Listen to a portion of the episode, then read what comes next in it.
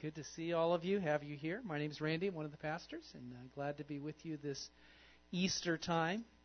Last year I had a few uh, Easter jokes, and they were such a big hit that I found a few more for you this year. So if you don't think they're funny, laugh with me anyway. You know the old, yeah, kind of laugh, whatever. All right.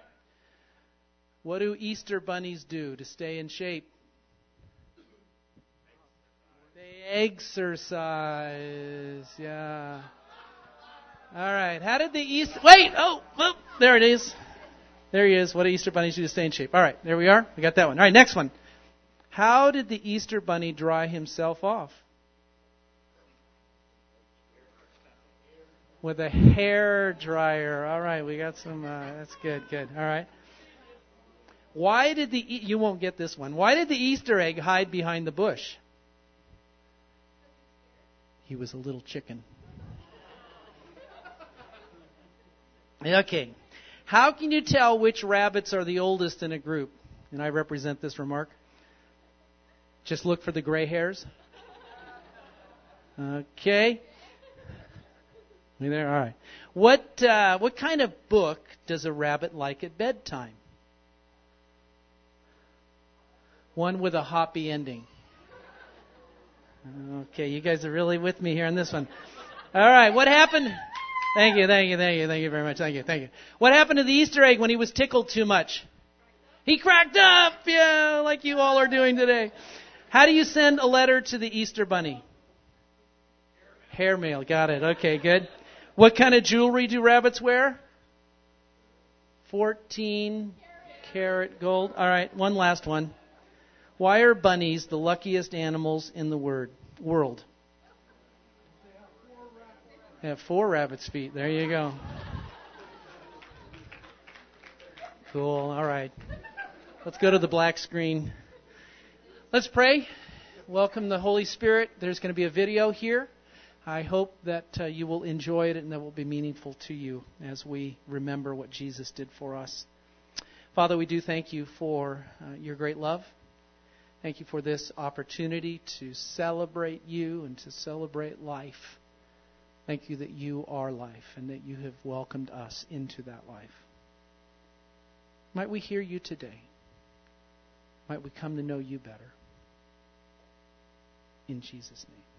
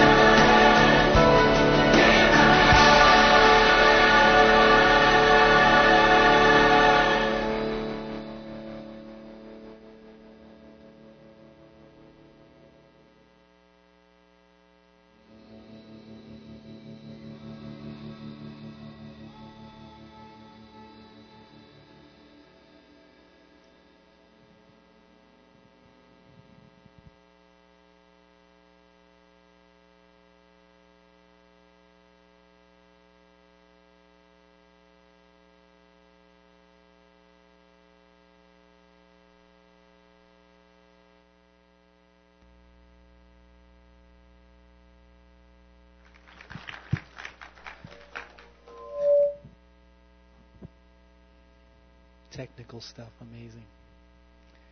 You know, we live in a world full of tragedies. I remember a number of years ago with Clara watching the takeoff of the Space Shuttle Challenger, January 28, 1986, when it exploded one minute after liftoff, killing the six astronauts and the high school social studies teacher. I remember the day the shootings took place on April 20th, 1999, at Columbine High School near Denver, Colorado, when 12 students and one teacher were killed. I remember, of course, as most of us do, the day the Twin Towers were attacked and destroyed. And I also remember the call I got last September at 1:30 in the morning that my mother, who was in the hospital for some routine tests, had fallen and hit her head. I remember getting to the hospital soon thereafter and talking with her, comforting her, only to see her slip into a coma at 6 a.m. that morning and then pass away in the afternoon. You know, whether personal or those we hear about in the media.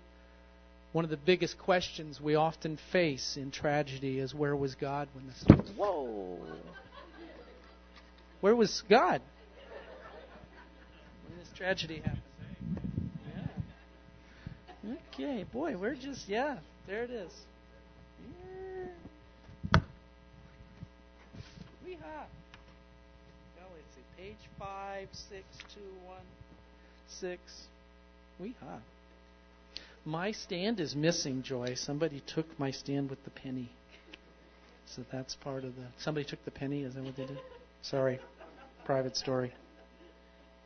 So, one of the questions we often ask ourselves in the midst of tragedy and weird things that happen where was God when this tragedy happened? Or, why didn't God prevent it? In John 10:10, 10, 10, Jesus, I think, describes the challenge that has come as a result of sin and brokenness in our world as well as God's heart towards it. John 10:10, the thief comes only to steal, kill and destroy. And that looks like a lot of different things in our world. Can look like illness. Can look like conflicts in relationships, losing a job, a car accident, war, tsunamis, hurricanes, tornadoes. Perhaps the word that we could use that might describe that the best might be death. But Jesus went on to say in the rest of that verse, I have come in order that you might experience life, life in all its fullness. And that, of course, could look like a variety of things good health, caring relationships, pleasure in our marriage, fulfillment in our work, maybe even a new car. Basically, Jesus is saying we live in a world where evil has its way, and Satan's purpose is to lead us to death, but Jesus' purpose the reason that he came was to lead us to life. And I wonder how many of us here would rather experience life than death. But what really is life? Often when we think of life, we think of things like we described earlier, things like health or happiness, success, fulfillment, purpose. And I believe that those things are ultimately included in what Jesus meant by life. But another thing, especially in our own culture that we think of and that brings us life, is money, stuff, which we were talking about the last few weeks. The media, advertising, and most of society shouts at us if you really want to have life, buy this, own this, go here, do this. As if life can be purchased or had or contained by what we have or where we go. But in Luke 12:15, Jesus very clearly says that stuff is not life, no matter how much stuff we have. True life is not made up of the things you own, no matter how rich you may be. And in John 17:3, in a prayer to his heavenly Father on the night before he was crucified, Jesus very clearly described what he meant by life. This is eternal life that you might know, that they might know you, the only true God, and Jesus Christ, whom you have sent. The word to know in that text is the word that means to know intimately, deeply. It's more than being acquainted with or knowing about. It is a deep personal knowing and connection of relationship. Jesus is saying that real life, the life that He came to lead us to, the life He wants us to fully experience, is a deep, personal relationship with God, who is life. John 1 4 tells us that life itself is in God. And in John 14 6, Jesus said, I am life. If we want to know and experience life, we're going to need to know and experience God, for He is life. Without God, there is no life, and the absence of life is death. And that's where everything that does not lead you to God is leading you. In Matthew chapter 7, Jesus gives us a key as to how we can experience this true life. Matthew 7, verses 13 and 14. The journey to life can be entered only through the narrow gate. The pathway to death, that's easy. Its gate is wide enough for all the multitudes who take it, but the gate to life is narrow, and the pathway is hard, and only a few take it. A few minutes ago, you know, many of us realized that it is our desire to experience life and not death, but the way to get there is not as easy as we would hope. In my mind, I often see life being described here like Jesus kind of as an old fashioned carnival or circus, where as you're walking through the carnival or circus, men and women with signs are shouting and beckoning you into their tents to see this or to try that. Buy this car, guys, and all the women will want to be with you. Wear this perfume, gals, and all the men will want to be with you. Go to this school, have this career, and everyone will be impressed. Try Coke, it's the real thing. Or as others say, try cocaine, it's the real thing. All along the path to life are people and things that are luring and enticing us to take the easy way, the fun way, the exciting way, the successful way. But not all roads lead to true life. The journey to life, Jesus said, is narrow. It's a narrow way, and it's a difficult way. So let's talk for a few moments about this journey of life. The journey to life is a journey of relationship. Though Jesus portrayed the wide road as crowded road that many travel, God does not intend this narrow road to be traveled alone. Genesis chapter 3, God identifies the very first human crisis not as rebellion or disobedience, not as envy or murder, but as aloneness. It is not good to be alone. The journey to life is to be made with God and others. Luke 10, we're told a story about this. One day, a, an expert in religious law stood up to test Jesus by asking him this question Teacher, what must I do to receive eternal life? And Jesus replied, What does the law of Moses say? How do you read it? The man answered, You must love the Lord your God with all your heart, all your soul, all your strength, and all your mind, and love your neighbor as yourself. That's right, Jesus said. Do this and you will live. Basically, the religious expert's question is how do I experience life? What, what do I need to do to get life? And Jesus' reply is have a loving relationship with God and others. Historically, people have tried uh, many times to draw away from people to find life, living in caves or monasteries. But Jesus tells us that life can only be found through and in significant relationships with God and others. Are relationships sometimes difficult? Yes. In fact, maybe most of the time they're difficult. And it's that that leads us to life. So the journey to life is a journey of relationship. The journey to life is also a journey of faith. Have you ever noticed that really good things are worth waiting for? And that sometimes good things take a while to get? One of my hobbies is uh, going on trips and camping and things like that. And for me, thinking and planning for the trip is almost as much fun as the trip itself. Now, I know that's not true for everyone because many people love spontaneity. But I love the anticipation. I love the ex- excitement of something yet to come. And this journey of life is a journey of faith. It's a journey of expectation. It's a journey of something not yet attained. Hebrews 11:1 says, "Now faith is the assurance of things hoped for, the conviction of things not seen." Most of the time when we talk about faith, most people think of believing. And when we believe something, we think it's true. Believing affects our thinking, but faith is more than just belief. It's more than just thinking something is true. Faith in the Bible is also an action word. In Hebrews 11, the author goes on to tell us about men and women who acted in faith, who did something according to their faith as a response to what God had said. Hebrews 11:7 By faith Noah warned by God about events as yet unseen respected the warning built an ark to save his household.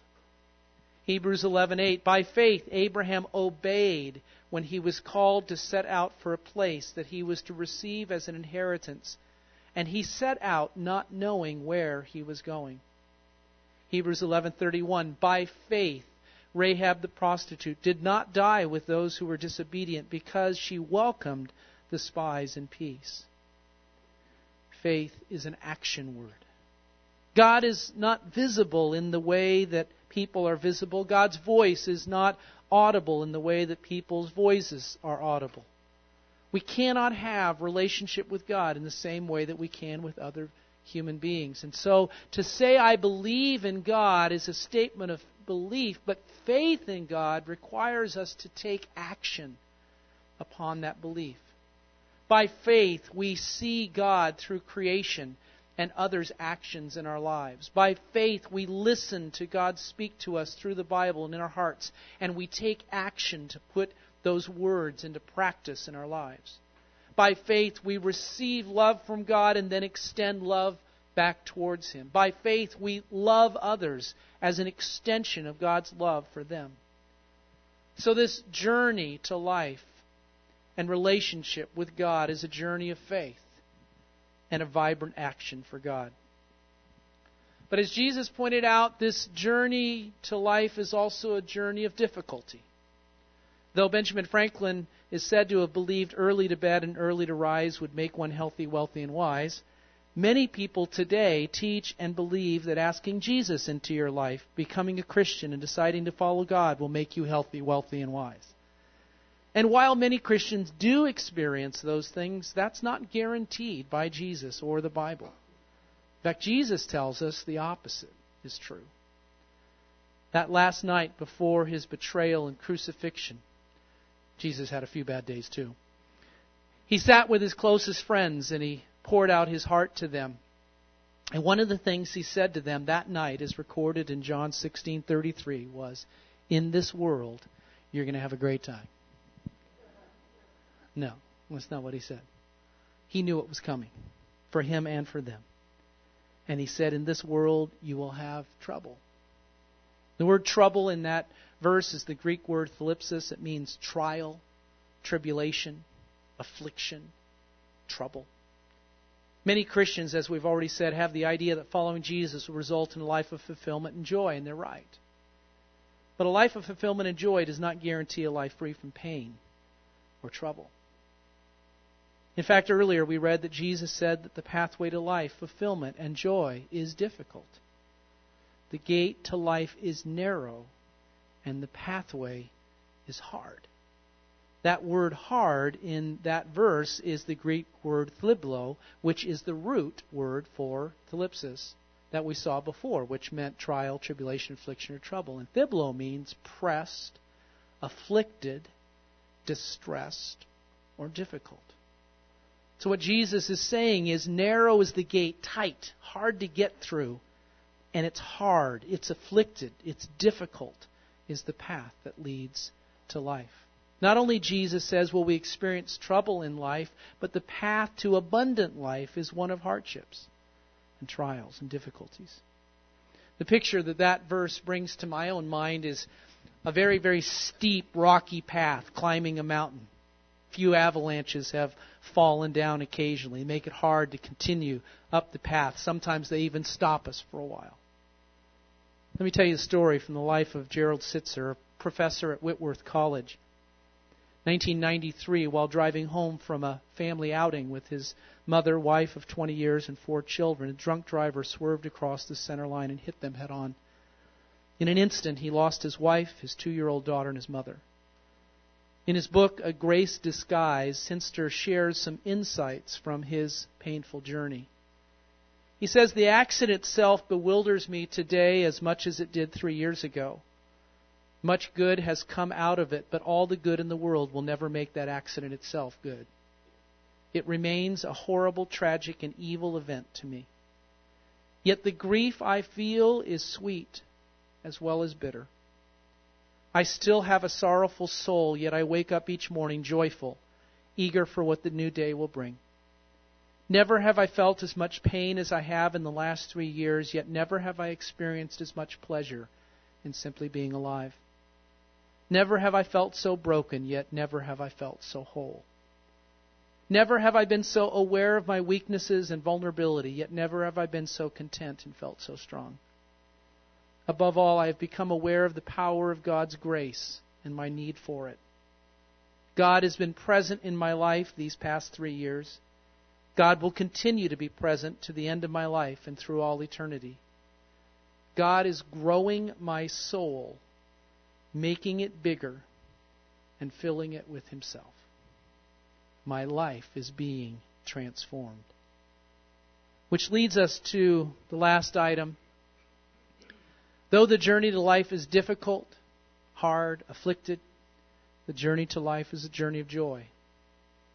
The Apostle James gives us a very clear understanding on how to view these difficulties, even sometimes tragedies that we experience in life. James chapter 1 verses 3 and 4 Consider it pure joy, my brothers and sisters, when various troubles come your way, for you know that when your faith overcomes such obstacles, the result is endurance. And let endurance have its long term effect, so that you may be whole and complete, lacking nothing. You know, when an athlete runs laps and works out hard in the weight room, it's anything but fun. But winning the game, the championship, having a lifetime best, those are something to be happy about. They're something to celebrate.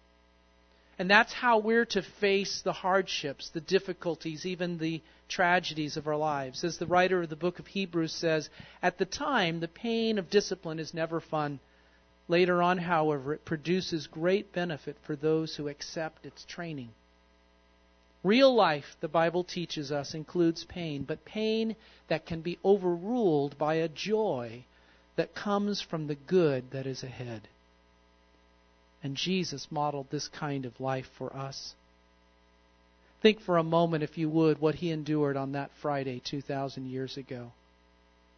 The only thing he had ever done in life was loving and good.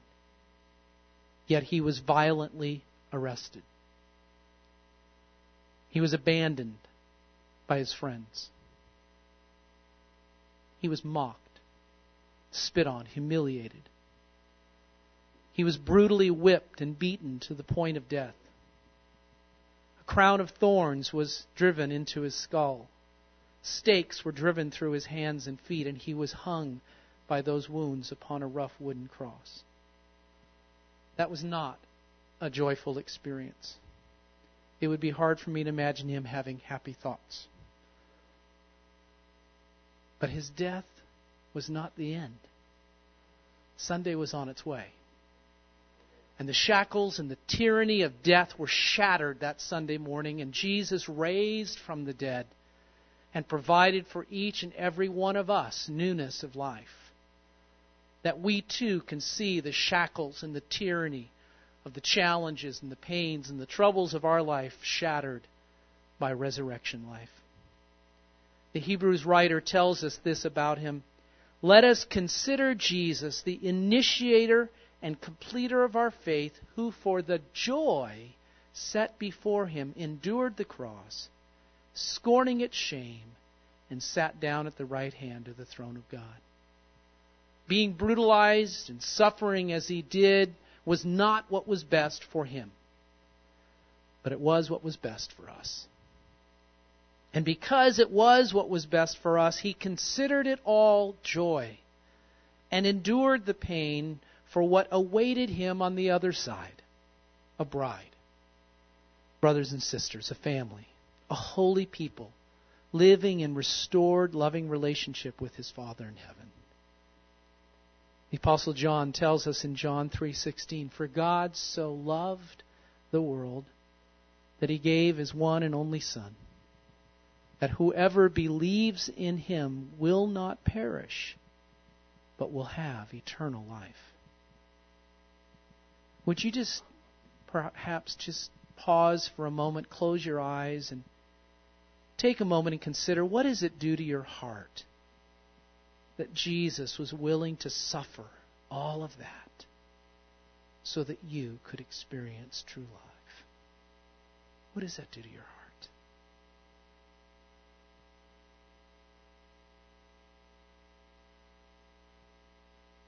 Does it fill your heart with gratitude? Perhaps does it cause your mind to go wow and to be in awe? Would you be willing to give thanks to God for what He's done for you? Just quietly in your own heart, just take a minute. Just, just tell God thank you for what Jesus took for us.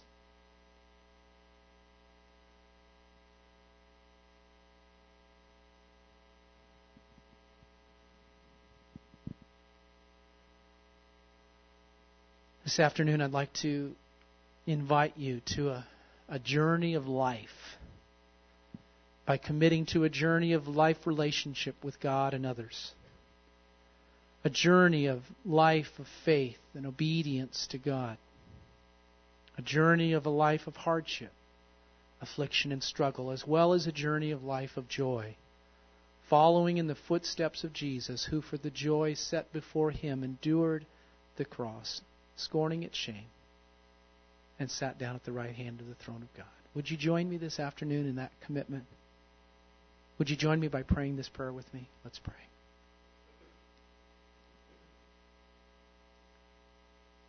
God, I have often taken the easy path that has not led to life. But this morning, this afternoon, today, and the rest of my life, I choose to take the hard path. Thank you for the gift of life given to me through the life, death, and resurrection of your Son Jesus. Today I choose a life of relationship with you and others.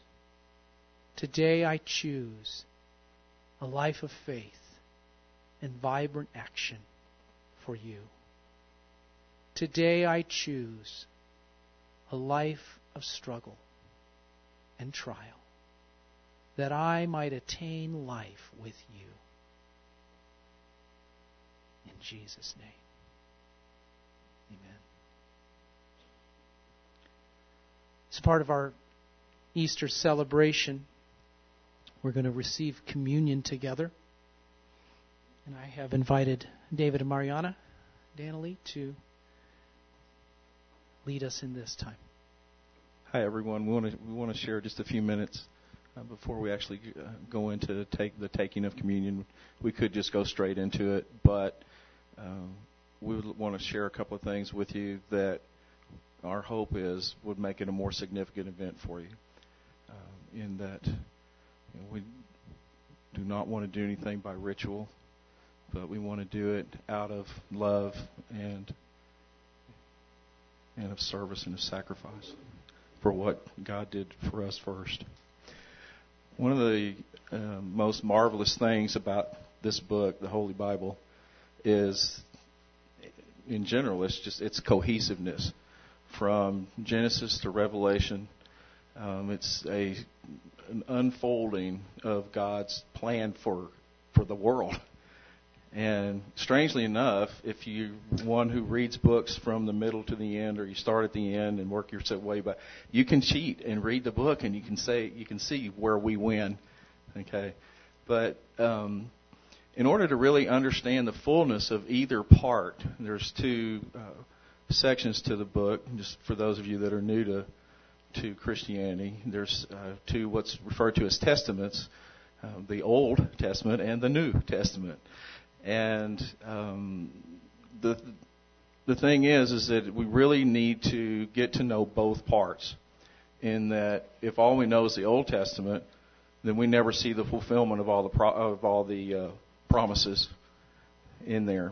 And if all we study or learn or know is the New Testament, there's a lot of foundational pieces that we'll never understand because it had it has its roots back in the Old Testament. So, I want to share something uh, briefly this at, at the moment about the sacrificial system. And I wish we had more time, but in the interest of time, I'm going to give you the uh, a very condensed version, which thankfully um, the writer of Hebrews uh, did. And um, chapter 10, verses 1 and 2, it says, The old system in the law of Moses was only a shadow of the things to come, not the reality of the good things Christ has done for us. The sacrifices under the old system were repeated again and again, year after year, but they were never able to provide perfect cleansing for those who came to worship. If they could have provided perfect cleansing, the sacrifices would have stopped, for the worshippers would have been purified once for all time, and their feelings of guilt would have disappeared. And then skip down to verse 10.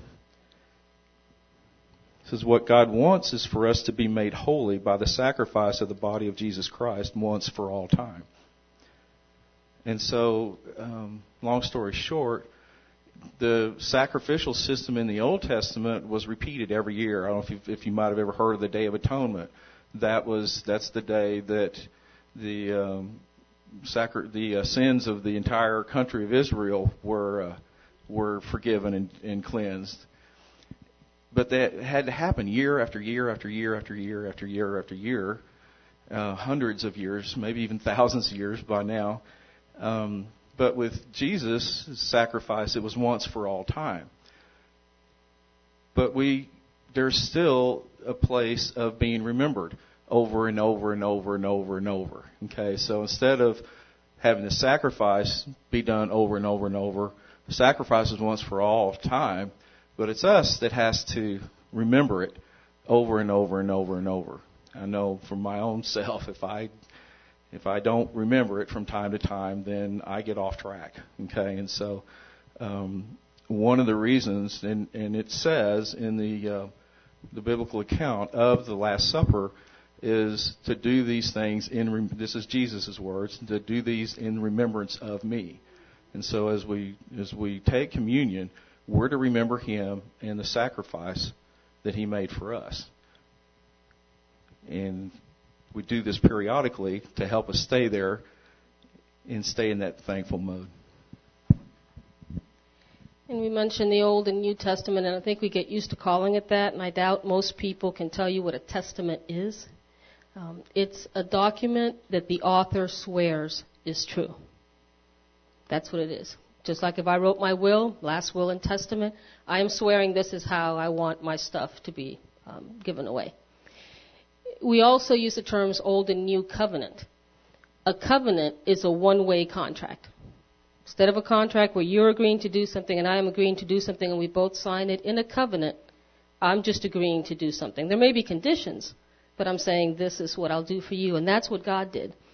And with the old covenant, um, when Moses first received that message from God, he wrote it down. They were at Mount Sinai, and then he read it to the people.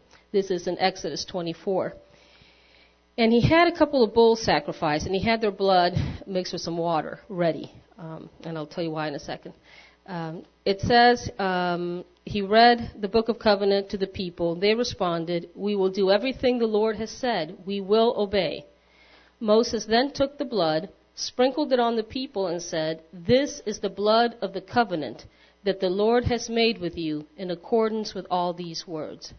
And that doesn't mean a whole lot to us nowadays because nowadays when we sign a contract, what do we have? We don't have blood on it. We have a notary seal and the notary's signature, right? Well, they didn't have those handy little metal things back then, so they used blood to show this is the real deal. And so when he says this is the blood of the covenant, this is what shows this is the real contract between us and God, one way contract. This is how God's saying he's going to bless us. And so that's how the Hebrew people agreed to that original covenant or deal. Um, but then the prophet Jeremiah came along and said, you know what? There's going to be a new deal. There's going to be a new covenant. And Jeremiah 31 says, The time is coming, declares the Lord, when I will make a new covenant with the house of Israel and with the house of Judah. This is the covenant I will make with the house of Israel after that time, declares the Lord. They will all know me, from the least of them to the greatest, declares the Lord. For I will forgive their wickedness and will remember their sins no more. And that's one of the incredible things about the sacrifice of Christ. God remembers our sins no more. We don't have to come back next year and sacrifice another Christ. It's done. Thousands of years after Jeremiah, Jesus shows up and says, It's me. I'm the new deal. And this, we don't, still don't have notary seals. Instead of being ratified or made official with the blood of some goat or some bull, it's going to be my own blood that's going to make this official. If you want to know how that works, read Hebrews 9 and 10. Um, fascinating stuff. Um, what we want to look at right now is how Jesus' words at what we call the Last Supper echo the words of Moses. And he was a Jew eating the Passover meal with other Jews, and they would be remembering all of this stuff when you say the words blood and sacrifice and covenant and things like that. Out of Matthew 26, while they were eating, Jesus took bread gave thanks and broke it, and gave it to his disciples, saying, Take and eat, this is my body. Then he took the cup, gave thanks, and offered it to them, saying, Drink from it, all of you. This is my blood of the new covenant, which is poured out for many for the forgiveness of sins. Remember, Moses said, This is the blood of the covenant? Jesus said, This is my blood of the new covenant. And what's the new deal or the new covenant? Well, it's what Randy was talking about this full life that we are to have. Uh, not just eternal life, but real life here. In John chapter 6, and I'm reading from the message paraphrase, Jesus said, I'm telling you the most solemn and sober truth now. Whoever believes in me has real life, eternal life. I am the bread of life. Your ancestors ate the manna bread in the desert and died. But now here is bread that truly comes down out of heaven. Anyone eating this bread will not die ever. I am the bread, living bread, who came down out of heaven. Anyone who eats this bread will live, and forever. The bread that I present to the world, so that it can eat and live, is myself, this flesh and blood self. And so the deal is we need to believe in Jesus and accept him into ourselves. There's a book called Christ Plays in a Thousand Places. And I, I what makes sense to me is that he shines in a thousand places and he'd like to shine in a billion. He shines through us. Randy's right. We can't see and hear God, but we can see and hear other people, and that's why he's chosen to come live in us. And all of the darkness that you saw in the video, God's plan is to illuminate the world, but he does it through us. Um, I'm going to ask the servers to come on up and help us pass out um, the bread and the juice. And um, what we're going to do, we're going to pass out bread and little cups of juice. We're asking you to hold on to it until um, everybody has their share. Communion means something people do together, so we're going to do this together. Uh, we practice open communion here, which means you don't have to be a member of our church. We know we have a lot of visitors. Um, you don't have to be a member of our church to participate. If you've accepted Jesus as your Lord and Savior, you're welcome to join us. Um, if you haven't accepted Jesus as your Lord and Savior, this is a good time to reflect on that.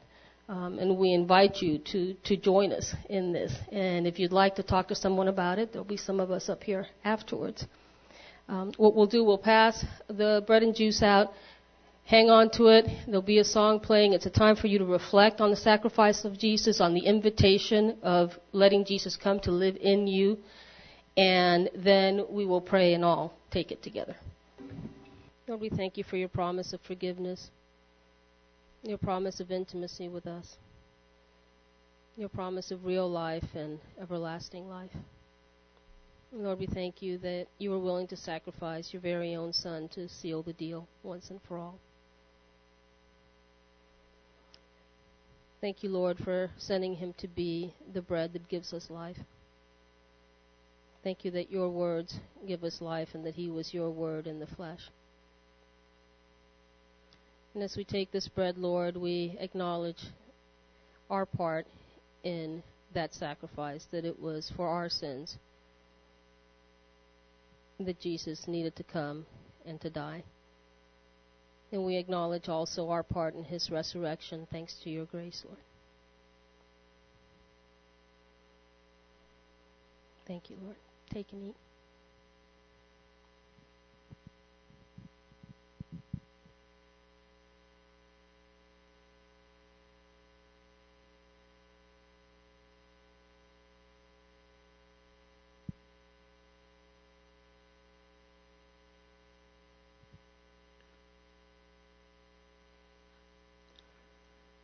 Lord, there's just so many times where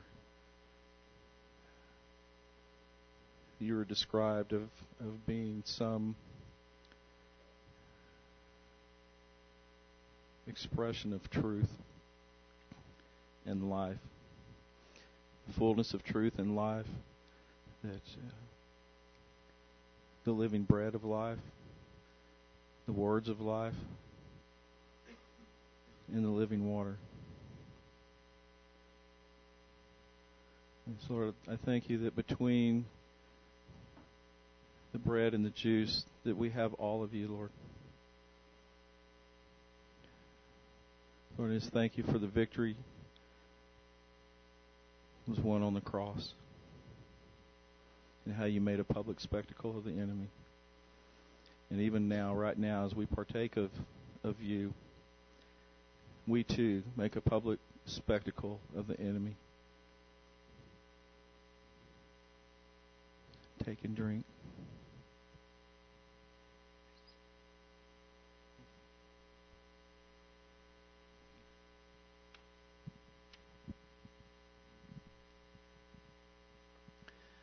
As we conclude our um, Easter celebration, I want to give an opportunity here at the end of our service, as we uh, do each week, to provide a place for you to be able to um, talk with somebody, to pray with someone. I um, suspect as we touched on the topic today of tragedies and challenges and difficulties, it's not quite a tragedy, but some of you have um, experienced great losses. And um, I, I sense uh, that there are some of you here yet who uh, carry in you a um, a sense of challenge with losses that you have experienced, perhaps even uh, that has happened in the world. Perhaps you have been one of those who has said, Where in the world was God on 9 11 or on the Challenger or on and on uh, could go the number of tragedies that we have experienced in our world and war. And so I just want to uh, invite those of you who yet are wrestling uh, inside of yourself with uh, questioning uh, God about these things for you to come forward after the service and allow one of us to pray with you. I believe that the true answer of where was God in these many tragedies is that He was in them and being um, and weeping with the sadness of what was going on. That Jesus died on the cross because of and for those tragedies. And so but as we experience them, it's hard sometimes. We get caught. And so I just want to uh, invite those of you who yet maybe uh, through some loss are carrying yet a, a question mark in your mind or heart to let one of our folks pray with you and to see God come and minister to that hurt and to that loss. As well, I want and hope that each of you would have the opportunity today uh, to welcome Jesus into your life if you have never done that before even as Mariana spoke of. And so, again, I would also invite and welcome any of you who would like to begin your journey with Christ today uh, to come on up here at the end of the service and allow one of our folks to walk with you through that and to help you do that. And then for any others that are experiencing illness, uh, need for a job, whatever, or we have team members up here that would love a chance to pray with you and to see God's kingdom advanced in your life. So, Father, we do thank you for the fullness of life that Jesus has accomplished for us, and we welcome it to come this afternoon. That um, whatever those uh, challenges or issues or hardships or losses are that we have experienced, that you would bring new life to us. Thank you for what Jesus did. Thank you that for the joy of what was ahead, he endured that pain. And that joy being relationship with us. Thank you for that. Father, as we uh, enjoy this meal together now and, and then fun and, and laugh together uh, with Dave and his uh, show, I just welcome you to continue our joy on this Easter celebration time. We thank you for what you have done for us and accomplished for us in Jesus. Might we be those who go forth as messengers of the good news of life in Christ. Send us forth, Lord, this Easter as your ambassadors, as your disciples, to the hurting and the broken, to those who don't understand where you were in their tragedies. In Jesus' name. Amen. Thanks for coming. Do uh, stay with us uh, for the dinner, please. We've got lots of food. We're going to need help and support. Chairs are going to kind of get shoved out of the way. We're going to bring some tables from this back room over here. We're going to set up about 12 tables or so, spin the chairs around on them, and then after we eat, uh, Dave will begin his uh, performance. So we'll have to work with chairs again at that point. Thanks for being with us. Come on up if you would like prayer or someone to talk with. They'll be here for you. God bless.